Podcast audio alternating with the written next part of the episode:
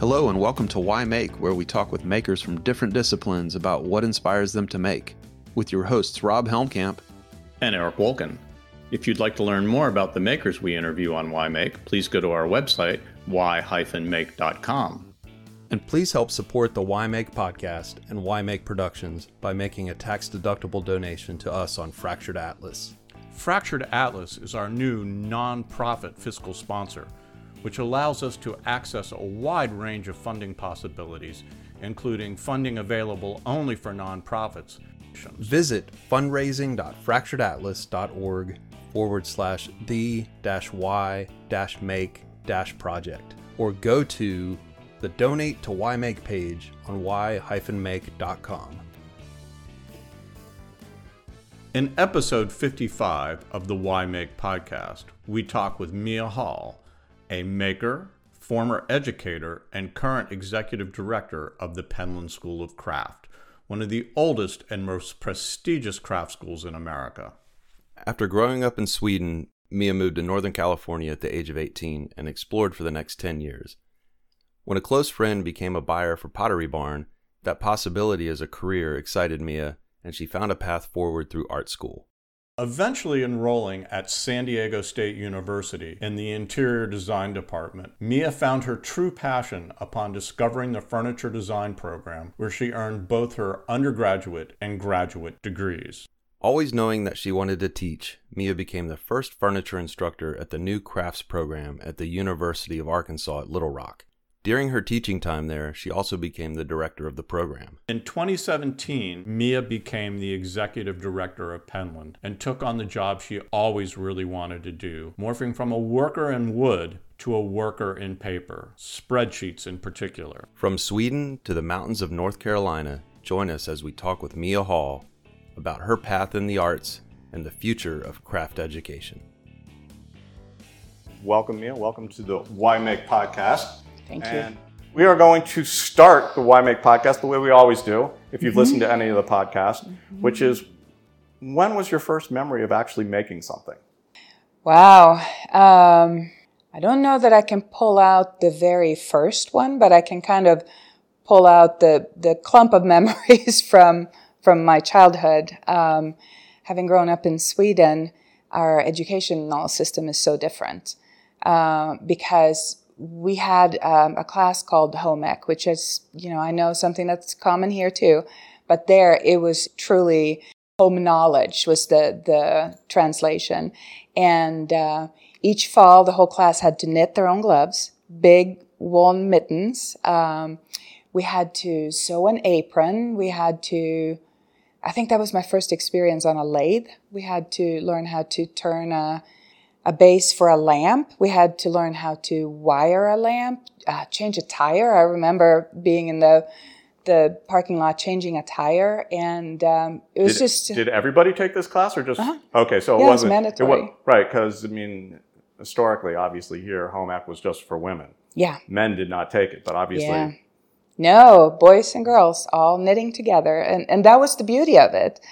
And yeah, I don't know that I could go back to knitting the gloves today, but it was just the idea of making something and making something with your hands and, and, uh, I guess being a little self-sufficient. Uh, and that really continued for me. So whenever I wanted something that I couldn't have, I would try to figure out how to make it. And, uh, um, the first time I did that was when my parents said I couldn't have this expensive down jacket. And then they went away for the weekend. So I pulled out my mom's sewing machine and made my own down jacket out of their feather pillows. And um, it was this probably 20 pound jacket. It was super heavy because I packed it full of feathers. Um, and uh, we had feathers in the whole house. But I loved that jacket. I wore it for years. No, actually, actually, interesting enough, I had a very similar experience because I grew up. My mom was a maker. My mom was a was a quilter and a sewer, and she remade herself as an artist in her fifties. We made a down jacket too, and I remember the the the. I guess it's is it duck? What is down? Is down the mm-hmm. duck feathers? Yeah, mm-hmm. the duck feathers were all over our, yeah. dining room where my mom sewed. So obviously, the first thing that comes to mind growing up in Sweden is they have an amazing craft history. And obviously, Scandinavian design, Scandinavian modern is known throughout the world. Was that an influence as a child, do you think? Do you think being around so many well designed objects influenced your eventual path into furniture? I don't know. Um, because for the first part of my life, it was just there. I didn't, I didn't know that the furniture we lived with was special in any way. Um, it wasn't until much, much later when I started studying and I realized that the Scandinavian aesthetic is very different than, than what I would see here in the United States. Um, I wasn't all that interested in art and design until a little later in life. I have this, this story that I always tell my students when I, back when I was teaching. I actually went to the Sistine Chapel when I was 19, never looked up, so I've never seen the ceiling. And uh, that, um, I think, is kind of sacrilegious con- considering what I'm doing today. So I think it was um, just an aesthetic that was embedded or imprinted uh, Yeah. because it's very much an aesthetic that I enjoy today. Um, if you were to see, you know, my own personal furniture and objects that I live with, they're very, very much, you know, Scandinavian in their overall aesthetic. So yeah, I think it was just imprinted early on. Yeah, that was actually because I grew up in a house that was filled with Scandinavian furniture. And, uh, the seven chair, the although it was interesting, I was I yeah. was um, I was preparing for this conversation. I I I uh, googled famous Swedish designers, fr- Swedish furniture designers, and everyone came up was either a Finn, uh, Danish, or uh, or IKEA. Uh huh. Yeah. Well, we do we do have a few. So you moved to California, Southern California, Um, no, Northern, California. Yeah. as a as a right out of high school. Um, yes. Um, I I was I was outside of Berkeley for a while and traveled a lot. I did that for ten years out of high school or gymnasium, as we call it in, Right. in Sweden. Um, eventually met someone who I became very close with who was a buyer for Pottery Barn. And I thought, what a dream job. You know, working with objects, um, deciding what's going to go into the stores. Uh, and I thought, that's what I want to do. Uh, and he told me that, well, you got to go to college. You got to go to college here. Go to art school. That that would be a that would be a good path. So that's what I decided to do, and I started at City College in San Francisco. Um, took a couple of semesters, and then transferred down to San Diego State.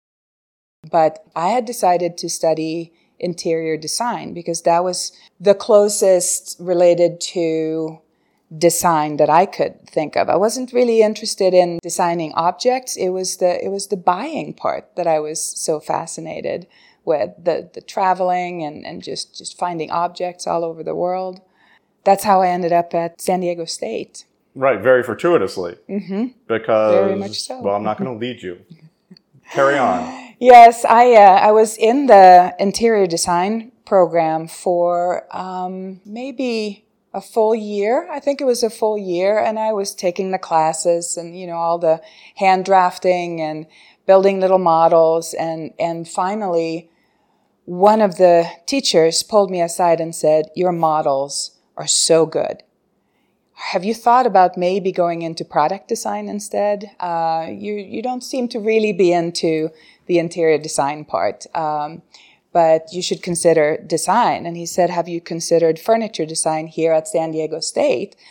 And and I told him that I had, but you know, I like everybody else trying to make a direct path between education and making a living, and I I just I couldn't see it. I couldn't see how how I could possibly make a living building things.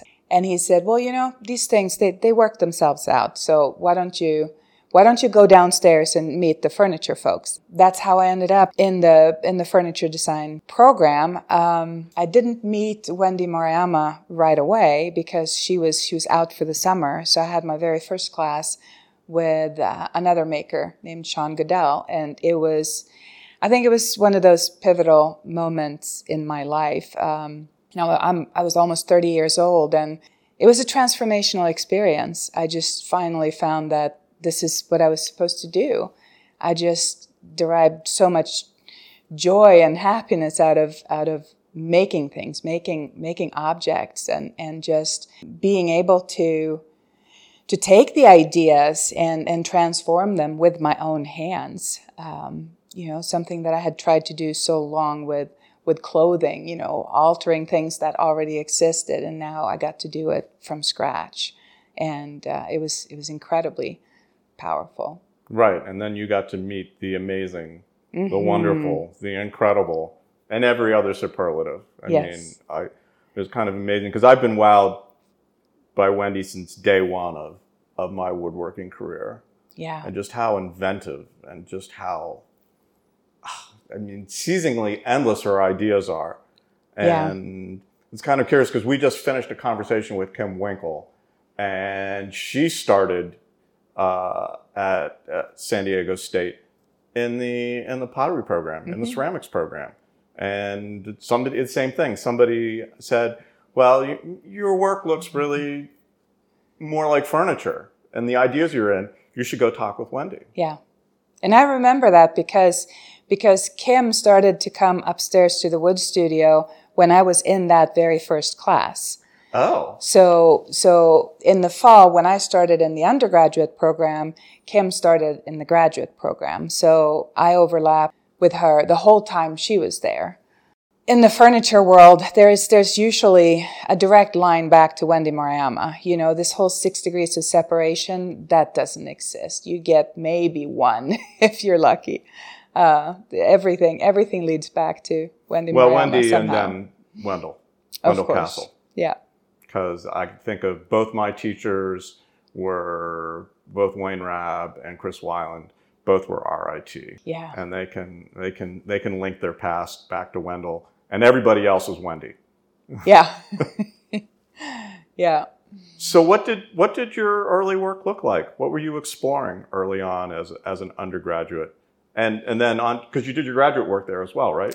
I did. Um, the the furniture program at San Diego State, um, the undergraduate program, was good, but it's but it was only a BA program, so I could actually graduate with only three classes in furniture. Um, it was uh, it wasn't a program in furniture design; it was uh, an applied design program. So lucky for me, I also had to take textiles and ceramics and metals. So I got to meet some really, really phenomenal teachers at San Diego State and got to try a lot of different things. But I only had a couple of classes with Wendy, so I only really had a full year with her.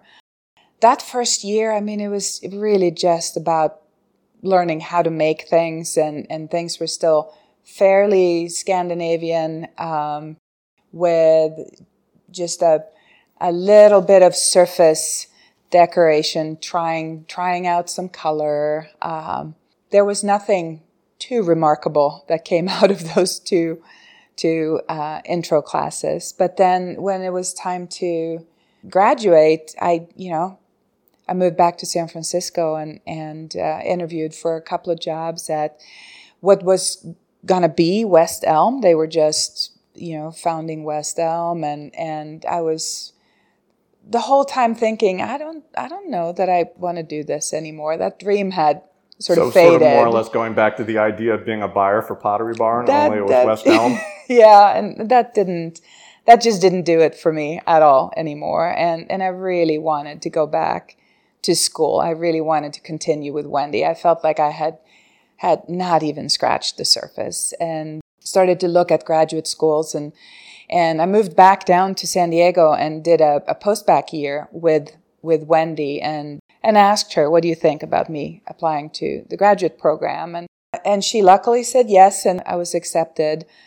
I know people always say you should never go to graduate school at the same place you went and you did your undergraduate studies, but I was I was barely with Wendy during my undergraduate years, so it wasn't really until I started graduate school I felt like I got to really get to know her and, and really study with her. And then, in contrast to their undergraduate program, their graduate program is really robust because back then it was really unusual for people to finish in three years. So most people stretch, stretched it out into three and a half or even four years, which is unusual. Most MFA programs are now two years. So it was it was really wonderful, and she had a big group. Those those years she had there were ten of us. Um, so to get to know some of the makers, um, Uh, Yuri Kobayashi was there. Matt Oh, Yuri was there. Oh God. Mhm. Yep. Oh, Jason Schneider, right. Corey Robinson, Yeah. um, Christine Lee, Chris Lee was Right. there. I mean, it was it was just an, an amazing group of makers, uh, and uh, and of course, studying with Wendy. And at that time, I think I am correct in the fact that you could only study at two places in the United States if you wanted to study with women, and that was Wendy and Rosanne uh, at RISD. So I really, mu- I really wanted to stay uh, with Wendy in in San Diego. So I did. Rob used to correct me as the saying that I shouldn't refer to people as being Wendy disciples. uh, and he's probably correct. You're you and Jason and Kim, you're not Wendy disciples, but I imagine she had a profound influence on your work. Oh, absolutely. Absolutely. I mean, to the point where I had to really try to, to consciously not emulate her. Uh, I was just so drawn to her work and, you know, to her, to her colors, her textures, her forms. And it's something even, even to this, this day when I occasionally go back to the wood shop, those shapes find their way back into my own work. Um, there's there's just something so strong and so free about her asymmetry um, and the way the way she's putting shapes and forms together that to me um, is just so perfectly balanced. I can't tell you why. It's just that that feeling you get in the middle of your stomach when you see something and it's just right and that's how i always felt about about wendy's work Although I imagine, I'm trying to imagine being in a Wendy critique and some of your work looks Wendy derivative. I imagine it wouldn't go over well. no not at all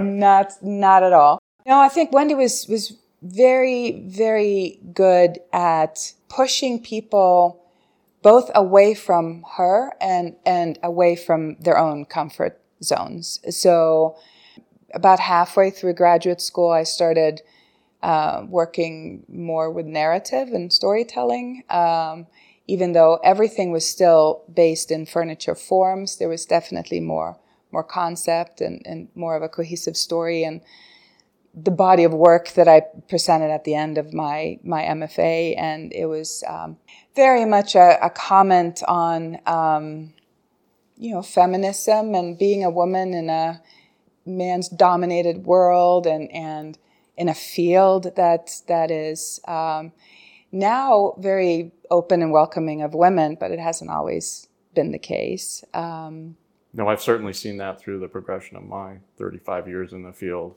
yeah, being a part of the predominantly um, middle-aged white men that uh, occupied the field historically. yeah.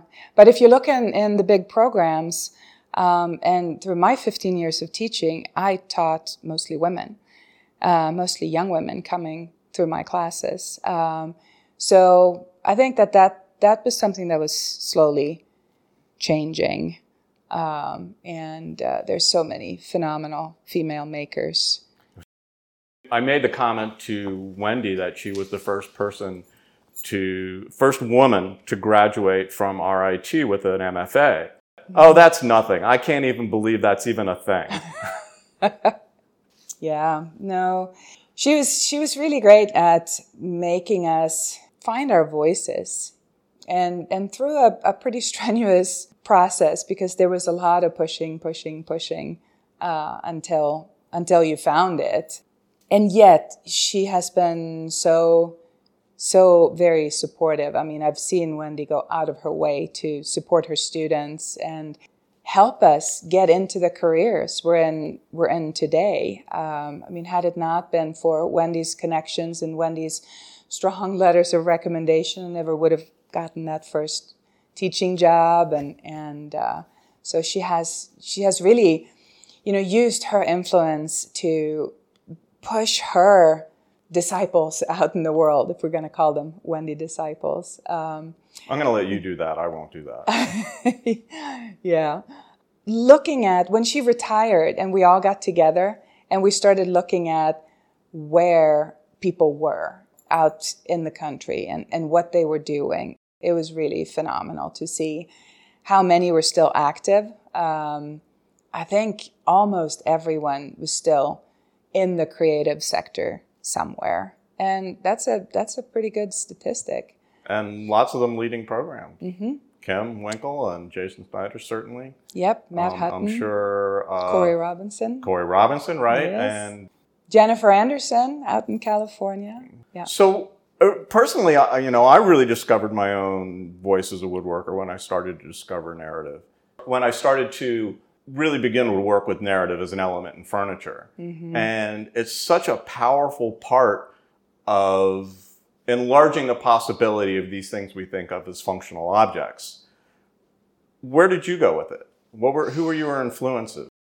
I think I went into it kicking and screaming because I really, really just wanted to make furniture, functional furniture. Right. And and for a long time in graduate school, Wendy was okay with that. Um, the overall program was not as comfortable with just functional objects. Um, there was always a little bit of a push to do more, say more, and uh, work a little bit more conceptually. So I started introducing um, a little bit more narrative into my work. It was still very much functional. And after, right after graduate school, when I was when I let go of function altogether, because I, I, I personally felt that I could never find that perfect meeting place between narrative and function that I created objects that had such a personal story that they couldn't really be used by other people. And as a result, I still own all of that work because it was it was just too personal. So it was it was a bridge I couldn't cross myself. So after graduate school, I realized that I really loved the idea of telling the story, but I needed to let go of the function. And so I pretty much stopped making furniture until much, much later when I discovered concrete and, and functional furniture came back into my life. But for, for a good seven or eight years, um, I made primarily sculpture. I think a lot of what draws us to functional objects is that they exist in our everyday life. They are, it's not something that exists on the wall. It's something you interact with. And that is the draw to making functional items. Yeah. It's also the draw back to making functional items because sometimes when you're trying to express more than that, you feel like you're superimposing a function on something. Mm-hmm. You know, is like, is, is this thing still maintained its tabledness even though it's only two inches wide and really could Yeah. fall over at a moment's notice? Or, you know, I, I, I remember uh, I was into making a whole series of torso cabinets, but they were only marginally cabinets. They Yeah. didn't really have much in the way of functional space, but they were like, they were covered in, in pictures from my childhood. And I only ever sold one of them. And the woman made a point of telling me that she was going to store the toilet paper for her kid's bathroom in it.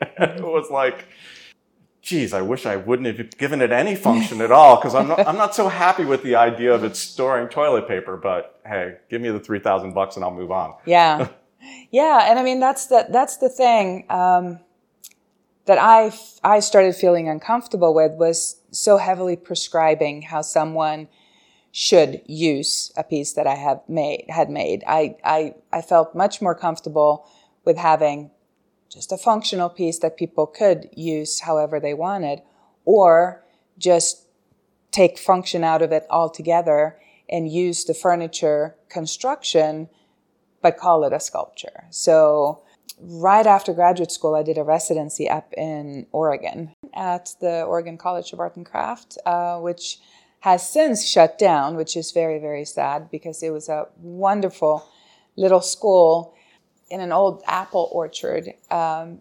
just right outside of Portland. Um, and when I was there, they had less than 200 students, but it was a full-on craft program, and it was it was an extraordinary place. I had laid out a, a, project that I was going to do, and I finished that project pretty early on, and and started working with basically scrap wood, um, and started making what I have always called little cabinets, but they're completely non-functional. They're just very sculptural. Uh, some of them are just very small, like 8 to 12 inches tall and very shaped, lots of color and texture. And they have long, long, long handles. Sometimes a little 12 inch cabinet will have a three foot handle. Um, and you open them up, and there's image transfer on the inside and some small objects that I've collected. So I have absolutely dictated the the use of the, this little cabinet, and the opening is often just like a two by two opening. Um, and I still make them. It's about the only thing I, I still make because they're they're fairly quick. Um, they're very intuitive. It's just about colors and shapes and imagery and, and how it all fits together. And that was something that that started to happen at that residency. Yeah, that's interesting. It's also funny to hear you talk about uh, image transfer because I think there are so many universal languages in woodwork, and we all discover them and make them our own, yet we're all discovering them collectively. Mm-hmm. I mean, I remember the first time I did a piece with image transfer, and I was like, oh my God, I've never thought of this before. This is wonderful. And then you realize, of course, everybody's doing everybody's it. doing it. Yeah. This was back in 2005, 2006. That's exactly when I was doing it. Yep. And uh, I, uh, I figured out how to do it uh, by talking to Jenna Goldberg. Um, oh. So, so she was, she was one of the first who, who was actively showing um, at least me how to do it and then and then of course you know over the last almost 20 years i've been been tweaking it here and doing a little little bit different there and, and coming up with my own way of of doing it. At what point do you go to the University of Arkansas and start teaching there? Is that shortly thereafter? Or? Yeah, it was. Um, I came back down to San Diego after um, a semester in Oregon to uh, wait for my partner to finish up. I had met David Clemens, uh, who is a phenomenal metalsmith, and he was going through uh, Helen Shirk's program at at San Diego State. So he finished up in 2006, 2007, 2006 because he did the same residency in Portland that I did. So during that time, I waited in San Diego and, and I actually taught at San Diego State, taught the Intro to Woodworking class. I felt like I had come full circle. You know, I had taken the class, I'd been part of Wendy's program, and then as the the sort of capstone experience, I got to teach the class um, before I moved on. Um, but uh, yeah, there were a number of jobs that came available um, during that spring, and I applied for whatever was out there. The job in Arkansas came up really late in the in the season, which I thought was a little odd because I, I interviewed in July down in Little Rock, and typically you interview in February, March for ac- academic positions. Um, but I flew down, and Arkansas was was certainly something else in terms of the heat. Um, but the program was really wonderful, and when I realized that it was a brand new program, they had just taught a couple of furniture classes in, in a new shop. It was a new craft program. It was a, a an applied design program, and I was going to be the first full time professor there so I was I was ecstatic, and uh, we both moved down to to Little Rock, Arkansas. Did you always know you wanted to teach? Yeah. Did, okay, so you you never thought of the full time starving artist as being a as a, a gig? No, no. I think I decided that I wanted to teach. Uh, it was it was not. Wendy was definitely a big part of that, but it was the class I had before I had Wendy's class where was a, it was a contemporary crafts class where we learned a bunch of different uh, different things in, in one semester, and and um, the instructor was so good, and and I kept thinking, this is this is what I want to do. I I really want to teach, and so going into the graduate program eventually with Wendy, I did it so that I could eventually teach. I didn't think so much about I'm gonna I'm gonna go off on my own and set up a studio and make furniture. It was it was really the teaching part that attracted me. So I taught as much as I could during graduate school, and then and then of course went after the academic positions right after graduate school. Right. So you cr- you created the whole program at the University of Arkansas. It was it had been created and had been approved as an applied design program. Um, so there was a curriculum when I came in, and they had a ceramics professor, uh, and they had a uh, yeah they had a, a weaving instructor as well.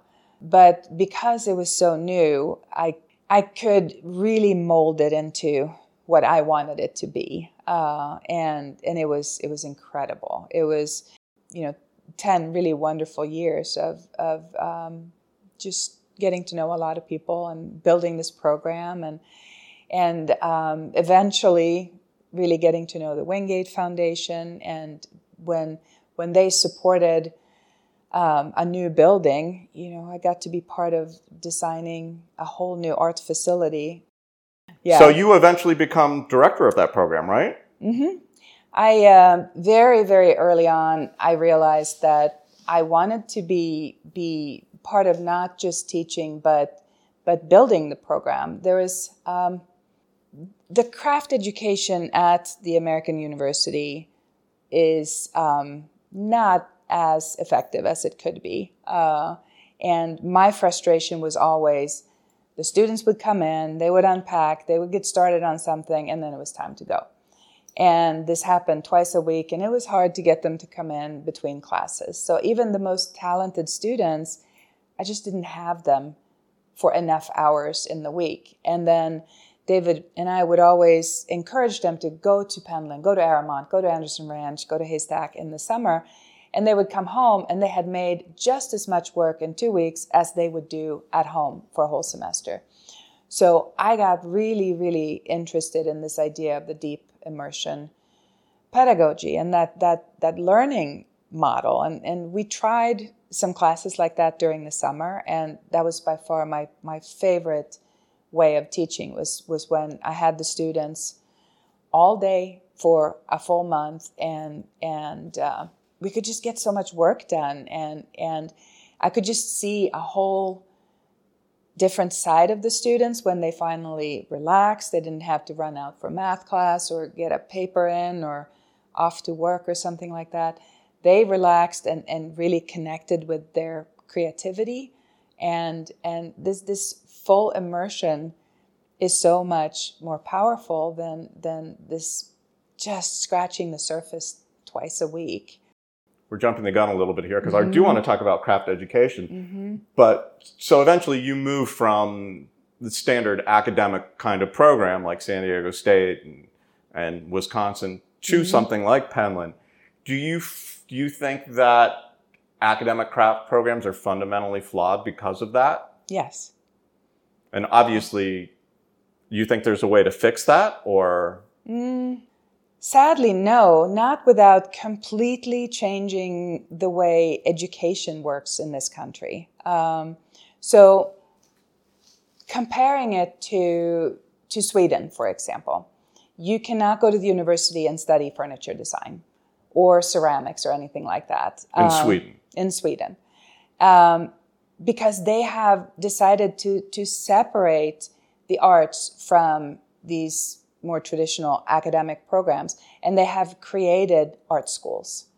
So students go to art school and they fully concentrate and, and immerse themselves into an arts education. And I just see that working so much better. Over there, they, they consider uh, kindergarten through ninth grade. That's when you receive your your your foundation education. You know, you learn to right. read and write your own language and two or three other languages, math, social science, history, everything. And then when you leave ninth grade, you start to specialize and you go into a broad area. Like I went into economics was my direction, and I did that for a couple of years. So you're starting to get a sense of what it is you want to do. Maybe maybe you want to you want to be an engineer. And then you go into engineering. So so they start to to specialize early on. By the time you're finished with gymnasium which is typically high school here you go to the university. Then you just specialize. You don't have a core curriculum. You don't go back and do algebra or US history or that has been taken care of already so that's when you go to law school or med school or or you you specialize and you go for a really deep dive.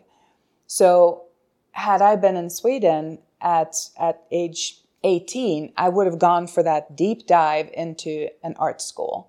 And of course, yes, they do have art history classes and, and the classes that are connected to to the arts, but it's predominantly in your chosen area of study. My, my frustration with the academic programs here was that I felt that I always I had to fight for my own students' time. If I had a student for a full four years, and, and, and of course today it's rare that students finish in four years, it's more like five or six, and they're majoring in furniture design, it's rare that they take more than six classes six classes in four, five, or six years in their major in furniture design. Right. And but but they've they've now spent four, five, or six years in school, and that was my frustration. Was Right. that I just didn't I didn't get to have them enough. I wanted them to to have that really deep dive, that the full immersion that I keep talking about. And and now having come out to Penland and working with a totally different teaching pedagogy, a totally different learning model. I can I can definitely compare the two and I can tell you how powerful this model is and, and how if we could move our educational system towards more specialization and this this deeper immersion, um, I think we would learn a whole lot more. Um, however, it only works for the person who who knows what they're going to do and who wants to to really really focus on that. It it doesn't necessarily work for the person who eventually will say, "Okay, my degree was fine, but I want something completely different." I think the big question I want to ask, and that I don't know the answer to myself at all, is what is the future of craft education? Mm-hmm. Where is it going and where does it need to go? I have to be hopeful because it is such an important part of society that we teach people how to make objects.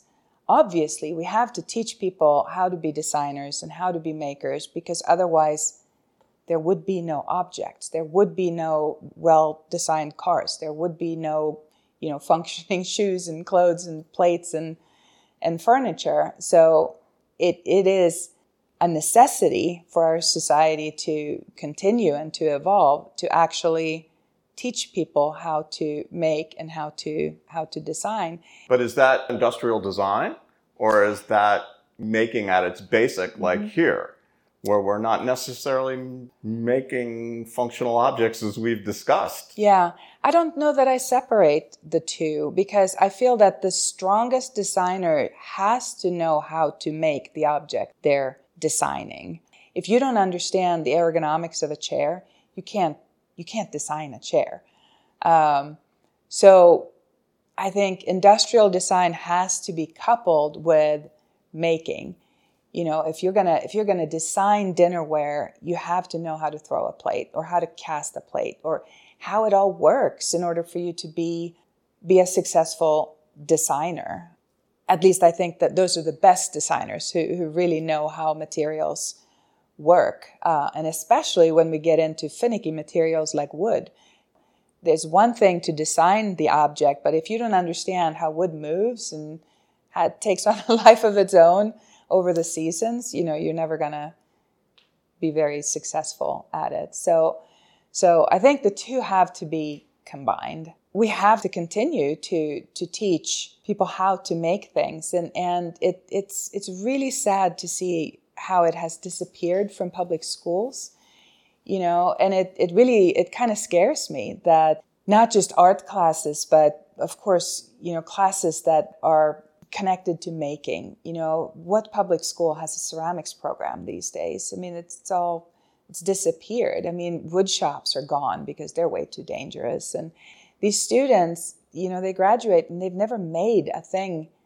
in their life. And and of course, I worry because if you have never made anything, how how do you know what you're missing? How do you know that you need to come to Penland and take a class when you don't know what it is? You've never touched clay and made it work. You've never hammered, you know, red hot metal and made it move. If you've never touched it, how do you know what you're missing? So I am I am very very sad to see all of these craft programs disappear from elementary schools and more and more from high schools and now seeing how many craft programs are being shut down at universities the question then is where? Where are we going to where are we going to do this? Where are we going to teach people how to make and, and, and show people how important it is how to know how to make things and and how empowering it is to to work with materials and and to make objects and and just how important it is to have that in your life. I mean, now we're talking to the more, even the more difficult issue of virtual reality has replaced uh-huh. so much of making. Instead of knowing materials, you know a keyboard and a screen. Uh-huh and it's a poor facsimile for actually making something with your hands. But I won't discredit it as not making. It's just uh, they're just not tangible objects. Yeah, they're they're still things, but they're virtual things. Yeah. Being an old guy, I have a hard time wrapping my head around making a virtual piece of furniture. Yeah. I mean, technology certainly has its place in the in the craft world, and and makers that have really, really embraced um, technology, you know, lasers and CNC and 3D printers. And the important part there is that the technology has not substituted the hand. There is the technology has its place, and then the hand has its place. So I don't think technology is gonna it's gonna take over the craft world and, and, and render craft schools obsolete. But it's really interesting to see how technology has come in as another tool and has really pushed the field into a new and exciting direction. Right. I think that is fascinating. I mean, I just view technology as just another hammer. Mm-hmm. It's just, but the the idea of virtual reality taking over making, I think that's a, a far different issue in terms of the whole, I don't know, the possible future of making. Mm-hmm. It's just, I don't know the answer to what the future of making is. I mean, yeah. can university craft programs survive? Can places like Penland survive? And I, I don't know the future of that. Mm-hmm. I know I personally have always been, I think of making as a disease, mm-hmm. that you're compelled to do it. I think it's nourishment. But uh, how do we continue to spread that nourishment? And, yeah. And and then, of course, what institutions, academic institutions and places like um, Penland, how do they plan to do that? And then I will also rear the ugly head of the lack of diversity mm-hmm. in the making world and, and how we address that because mm-hmm. there are a lot of people that don't get that opportunity. Yeah. Because unfortunately the way our society is set up. So what are your what are your thoughts on on how we change that? And what's Penland's role in that? And and Penland's role in the future of craft education? Yeah, that is, it's such a great question, such an important question. You know, how do we how do we make a place like Penland um, accessible to more people? The craft world isn't just white. It's just that we have chosen to only highlight a small segment of the craft world, and and it is it is something that um, I think there's a lot of people trying to to correct that um, omission right now. There's a lot of very good writers out there. There's a lot of there's a lot of curators that are, are trying to find the makers that have been dismissed for such a long time, and um, um, it's a it's a slow process, but it's very uh, it's very encouraging to see that it is happening. Um, of course, I think we all wish that it could happen faster, but it is happening. When you start to look around, I mean, craft exists in every culture. Uh, we just haven't we haven't embraced those cultures. We haven't embraced those makers. We haven't invited them into our spaces yet. And that is something that we have slowly and carefully looked at here at Penland. Uh, we absolutely want to open our doors to a wider audience. And we needed to figure out how to do that because just to open the doors and say, hey, welcome, we want you here, it's just not enough. We have to figure out why is it that we haven't seen those people at places like Penland. What are the barriers? So we've spent years just talking to people, trying to figure out what are the barriers. So Penland is located in western North Carolina, up in the mountains, the Appalachian Mountains. It is a very non diverse area of the country. I think Mitchell County has something like 95% white population. So it's not necessarily a place that people of color naturally say, let's go there. There's always going to be the question will I be supported? Will I be welcome? Will I be safe? So that's the first obstacle. How do, we, how do you tell someone that, yes, you will be supported, you will be welcome, you will be safe? I can't guarantee that because I can only hope that that's true on the Penland campus. And then, you know, we have to look at what does it take to to get here? What does it take to actually take a class at Penland? Penland's not cheap. It costs a lot of money to run this big operation. So, in order to bring more people here, we have to make classes accessible at, at a lower rate. At, we have to create scholarships, we have to create opportunities. So, currently, we have about 50% of our students are here uh, on some type of financial aid, and we're actively trying to increase the funding so that we can offer even more opportunities. We had to go back and look at how do we do things. So, a simple thing like a, a scholarship application. It used to be that, first of all, it was $50 to apply. So, $50, it might not be a lot of money, you know, for one application. But let's say you want to apply to four or five summer programs. That's $200, $250. That's a lot of money. So that was the first thing we had to do was to, to remove the $50 application fee. Um, and then looking at the, the application itself, well, there were a lot of questions. There's a lot of writing involved. Uh, and then images. You had to show, you know, five to seven images of your work. That's not easy to do if you don't have access to a professional photographer. So let's try to remove that. Uh, and then three letters of recommendation. Well, that's not easy to get if even if you're in academia and you have three teachers you can ask, but not everybody has three teachers who's willing to sit down and, light, and write uh, a letter of recommendation. So we removed that. Then, with that, we also sat down and said, what are we trying to achieve? What is it we want to do with this scholarship program? Who are we trying to open our doors for? And we were very clear in saying that this is an equity initiative. This is to, to bring people here who have traditionally been marginalized in the craft field and from Penland. And then, along with that, we created a scoring rubric so the people who are reviewing our uh, scholarship applications, and we get about 1,200 applications a year, so it's, it's quite a feat to review all of these applications. They're very clear in how they're scoring these, these applications. And as a result, we have really seen the needle move in terms of who is here. People are not going to be interested in coming here and studying here unless they can see themselves in the instructor pool. So that is another very, very important component is to reach a really broad and diverse group of makers who are willing to come here and teach that has taken a lot of work and a lot of relationship building because you can't just call people and say, hey, do you want to do you want to come and teach at Penland? You need to to to start with a relationship and figure out you know do you want to teach here? Do you have the ability to teach here? And and for us to to explain why why do we want you to come and teach here? And this happens at the same time as every other craft organization in the country is trying to do the same thing.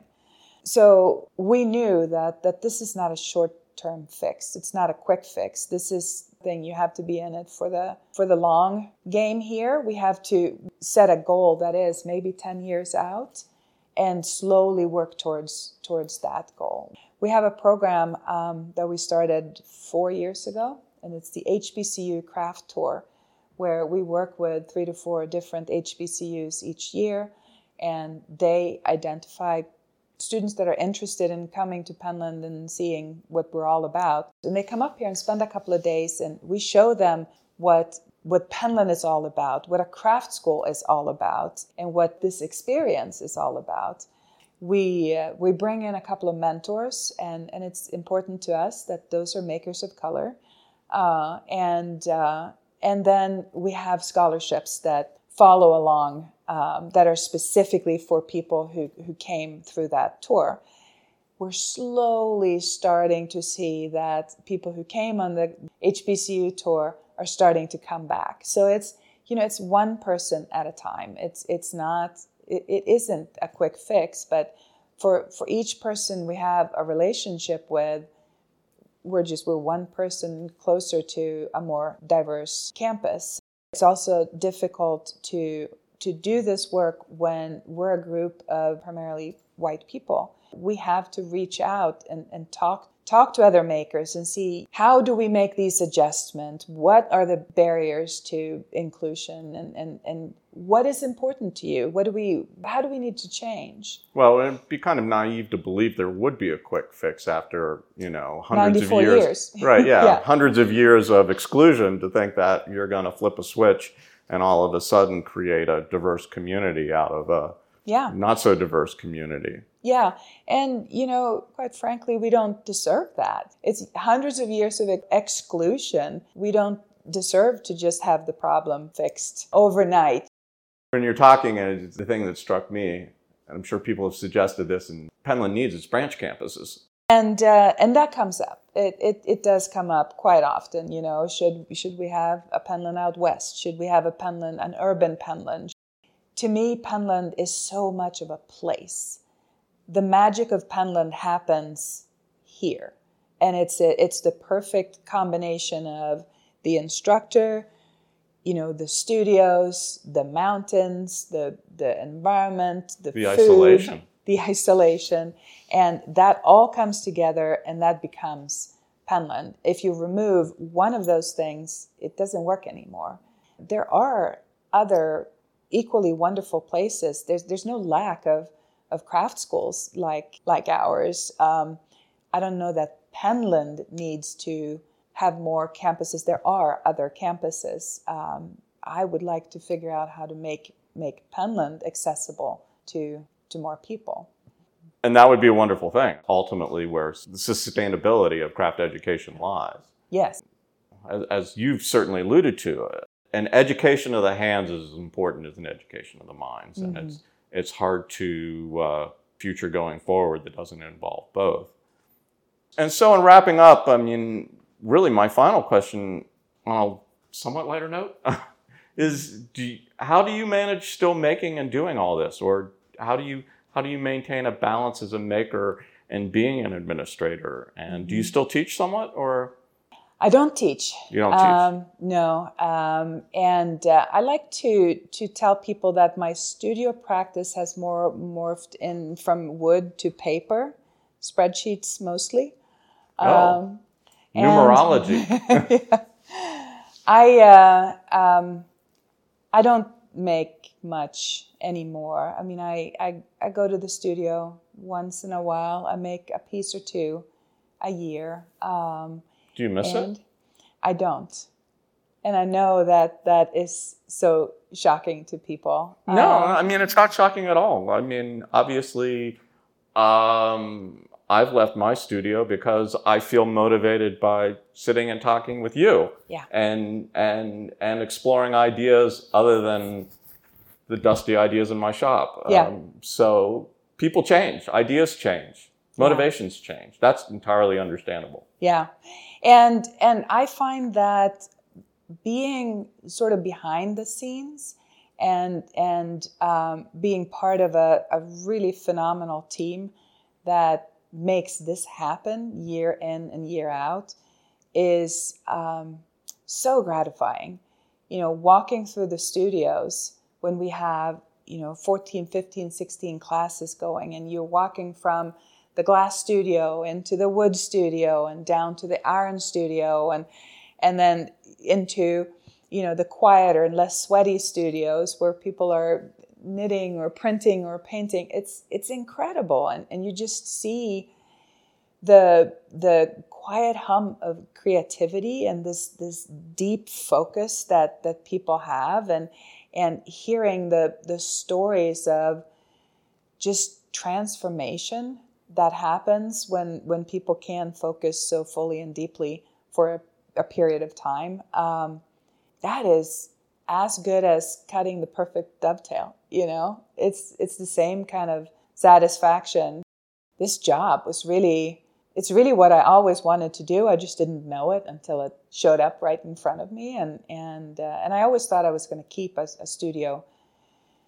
going because I've I've been a maker for for such a long time, uh, and then slowly it just kind of stopped, and and I'm still perfectly happy. Well, great. Well, that seems like a, a wonderful place to wrap it up. Thank you, Mia Hall, for being a part of the Why Make podcast, and why make? Thank you. It was my pleasure being here and talking to you. You can listen to Why Make on Stitcher, Apple Podcasts, and Spotify. You can also grab our RSS feed or direct download from our website, why-make.com. This episode is currently brought to you by the Holy Pockets of Rob and Eric. Please help us build our creative funding base at Patreon, patreon.com forward slash why make podcast. You can also find us on Instagram and Twitter at at Why Make Pod. This episode is recorded on Squadcast and edited by us on Audacity. Thanks for listening.